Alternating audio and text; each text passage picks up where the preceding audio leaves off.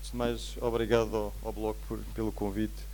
Um, eu, aquilo que me traz aqui hoje, não vou, prometo, não vou falar do relatório da CTI. portanto, toda a gente teve a oportunidade de ler e, e portanto, não, é, é algo que, que está e que, e pode ser consultado. E falar um bocadinho de, de, aspectos que, sobre os quais tenho refletido e que também fruto da, do, do trabalho, de algum trabalho que faço uh, na área da, da investigação sobre estas questões, que são os, os, ciclos associados ao fogo, ou o fogo como um próprio ciclo. O, uma combustão é em si próprio um ciclo, não é? Portanto, há uma ignição uh, e depois, para que o processo continue, é necessário que essa ignição produza calor suficiente para que se transmita às moléculas que estão vizinhas e, e daí uh, tornar o processo autossustentável. Ora, uh, há uma série de processos que se estão a tornar autossustentáveis à custa do, do fogo. E eu identifiquei três principais que estão, eh, enfim, estão estreitamente interligados. E o, o primeiro que identificava é, é, o ciclo do abandono. Uh, e, portanto, há, há, trabalhos que suportam isto. Eu e os meus colegas publicámos em 2011 um trabalho que aponta claramente para aí que quanto mais arde, uh, maior é a desmotivação das pessoas para continuarem a cuidar, a gerir e, consequentemente, maior é o abandono.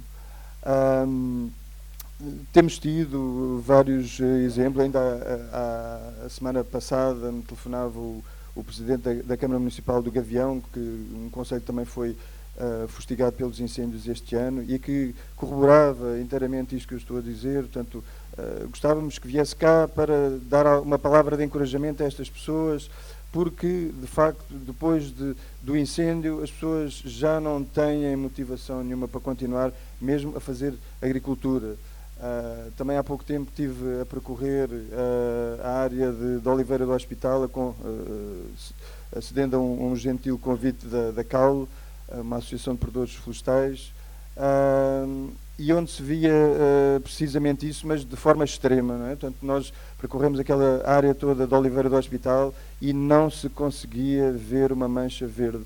A única mancha verde que conseguimos ver foi, eh, calculem, na mata da Margaraça. Não é? Portanto, a única mata uh, autóctone, madura, que, que, foi percorrida por aquele incêndio e o núcleo central da mata ainda lá está.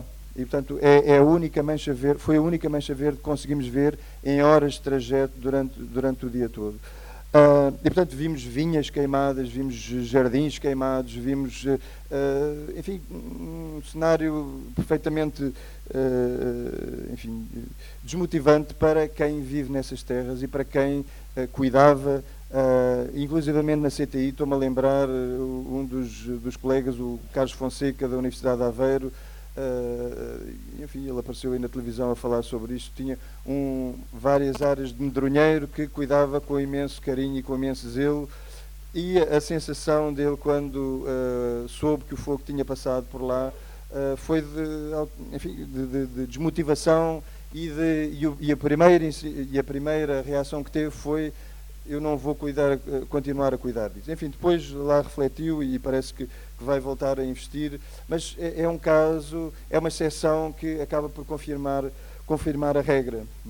Uh, mesmo em Pedrógão, nas áreas que andámos a visitar, muita daquela área já estava abandonada ou semi-abandonada. Portanto, todos aqueles povoamentos de, mistos de, de pinheiro e eucalipto que andámos a, a visitar já eram e que, e que arderam e, e, que vão continuar a ser, uh, manter mais ou menos aquela, aquela composição, provavelmente com, com, uma tendência de predominância em relação ao eucalipto, porque tem, tem maior resiliência que o pinheiro.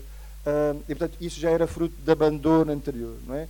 Uh, aqui à volta de Coimbra, quem, quem, é desta zona ou quem conhece, é um exemplo paradigmático disto, disto que eu estou a dizer. Portanto, áreas que antes tinham pinheiro bravo, o pinhal ardeu, depois as pessoas ainda reagiram e ainda puseram o eucalipto, o eucalipto ardeu e, entretanto, muitas dessas áreas estão completamente ao abandono e, portanto, completamente entregues à, enfim, à natureza, mas no pior sentido, porque estão lá instaladas espécies que se calhar não têm, uh, enfim, não, não, não serão aquilo que já se falou aqui, que, que sejam espécies de interesse do bem comum, não é? Uh, e, portanto, este é o ciclo do abandono que depois gera outros.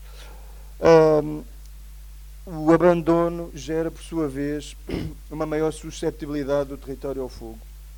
Uh, uh, há muitos trabalhos que confirmam isto, que uh, quando há uma área vasta, como esta que toda esta área que ardeu, por exemplo, no, no dia 15 de outubro, que vai tornar a paisagem mais homogénea, ou seja, antes onde antes havia alguns mosaicos com alguma agricultura, com alguma diversidade em termos de floresta, um, face ao abandono de que já falei, uh, muitas pessoas deixam de gerir e depois uh, inicia-se toda a sucessão ecológica inicia-se desde o início, ou seja, há um processo de plantas que regeneram, que vão crescendo e que passam durante um período mais ou menos prolongado por uma fase de matos. Uh, e os matos, de acordo com muitos trabalhos que têm sido feitos também, são o tipo de ocupação do solo com maior suscetibilidade a arder. Portanto, esta homogeneização da paisagem vai, por sua vez, conduzir ao fogo, que, por sua vez, vai conduzir a, a maior homogeneização e entramos aqui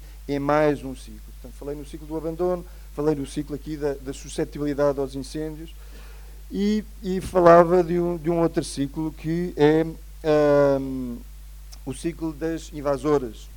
Portanto, tudo isto está enquadrado por espécies que não existiam cá ou que existiam em pouca quantidade há, digamos, 50 anos atrás, enfim, para, para vermos o país completamente livre destas espécies, teríamos que recuar uh, para aí dois séculos, não é? Mas em grande quantidade e, portanto, com, com grande importância, uh, se recuarmos 50 anos, estas espécies não tinham nem, nem de perto nem de longe a importância que têm hoje. E estamos aqui a falar de, de enfim, algumas são, são conhecidas dos presentes, como o caso das acácias. As acácias são plantas altamente bem adaptadas ao fogo. Uh, são plantas que regeneram de duas formas depois do fogo passar. Regeneram vegetativamente e regeneram através de um banco de sementes que permanece no solo durante um período incrivelmente longo. Há autores que apontam para um, a resistência destas sementes, ou seja, a manutenção da viabilidade germinativa durante 300 anos, imaginem. Um, e, portanto, uh, o que acontece com o acacial é que, uh, depois do fogo passar, esse fogo vai estimular a germinação, vai estimular a regeneração vegetativa e depois voltamos a ter ainda mais acácias que aquelas que tínhamos antes. Se pegarmos no eucalipto, o processo é mais ou menos semelhante. Portanto, os eucaliptos, só o eucalipto, a espécie eucalipto, eucaliptos globos, só tem a ganhar com, com, com este regime de fogos que nós temos tido, porque é uma espécie que regenera também uh, muito facilmente, portanto há muitos trabalhos que apontam para 90 e tal por cento de sobrevivência sempre que, que, que, um fogo passa, mas depois ainda fazem mais, e isto é desconhecido a maior parte das pessoas, um, tem, e isto tenho dedicado a esta, a esta parte durante os últimos anos, conseguem produzir novas plantas a partir do fogo porque as cápsulas uh, secam com o fogo, morrem, há umas válvulas que abrem, libertam as sementes em grande quantidade e depois vamos passar a ter mais plantas que aquelas que tínhamos antes do fogo. Há quem diga que, bom, isso não é suficiente para considerar o eucalipto uma espécie invasora, mas há, há evidências de que sim, porque há, há, um caso que tem sido seguido, que é a Tapada Nacional de Mafra, onde vemos que a, espécie tem vindo a ganhar terreno sucessivamente relativamente a uma floresta que era suposto ser uma floresta de conservação. Um, e, portanto, para mim, para mim é claro que o eucalipto é uma espécie invasora, não é geralmente invasora em todo lado, mas há muitas situações no nosso país em que é potencialmente invasor e, e em que nós não temos a percepção do, de, de, facto do, do, caráter invasor porque não conseguimos distinguir as plantas cultivadas daquelas que provêm da regeneração natural. Mas isso é um trabalho que ainda está por fazer e pode ser que um dia seja feito há uma outra espécie, já agora que juntava aqui este, a este conjunto, que são as áquias, que é uma espécie espinhosa que tem uma, uma estratégia regenerativa diferente destas duas, porque é uma espécie que morre depois do fogo, ao contrário do eucalipto e das acácias que sobrevivem.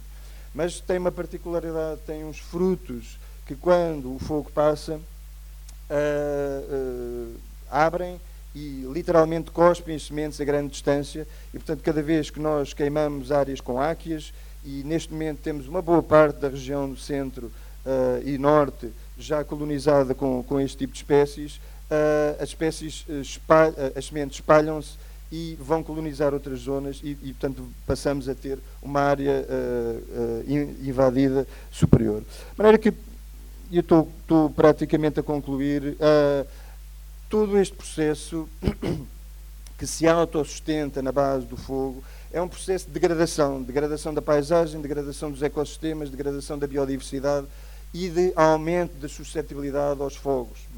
Uh, e, portanto, se nós não uh, cercearmos o mal, enfim, mal, entre aspas, mas se não, se não resolvermos este grave problema que são os incêndios em Portugal, e o João Camargo acabou mesmo agora de, de dar uma perspectiva negra, uh, no sentido em que as condições para que estes fenómenos ocorram vão ser cada vez mais frequentes, e, portanto, anos como este ano, como o de 2003, como o de 2005, vão ser cada vez mais frequentes. Portanto, o que nós vamos assistir é um processo de degradação das nossas paisagens e de uh, criação de condições cada vez mais favorável à ocorrência dos, de novos fogos no futuro.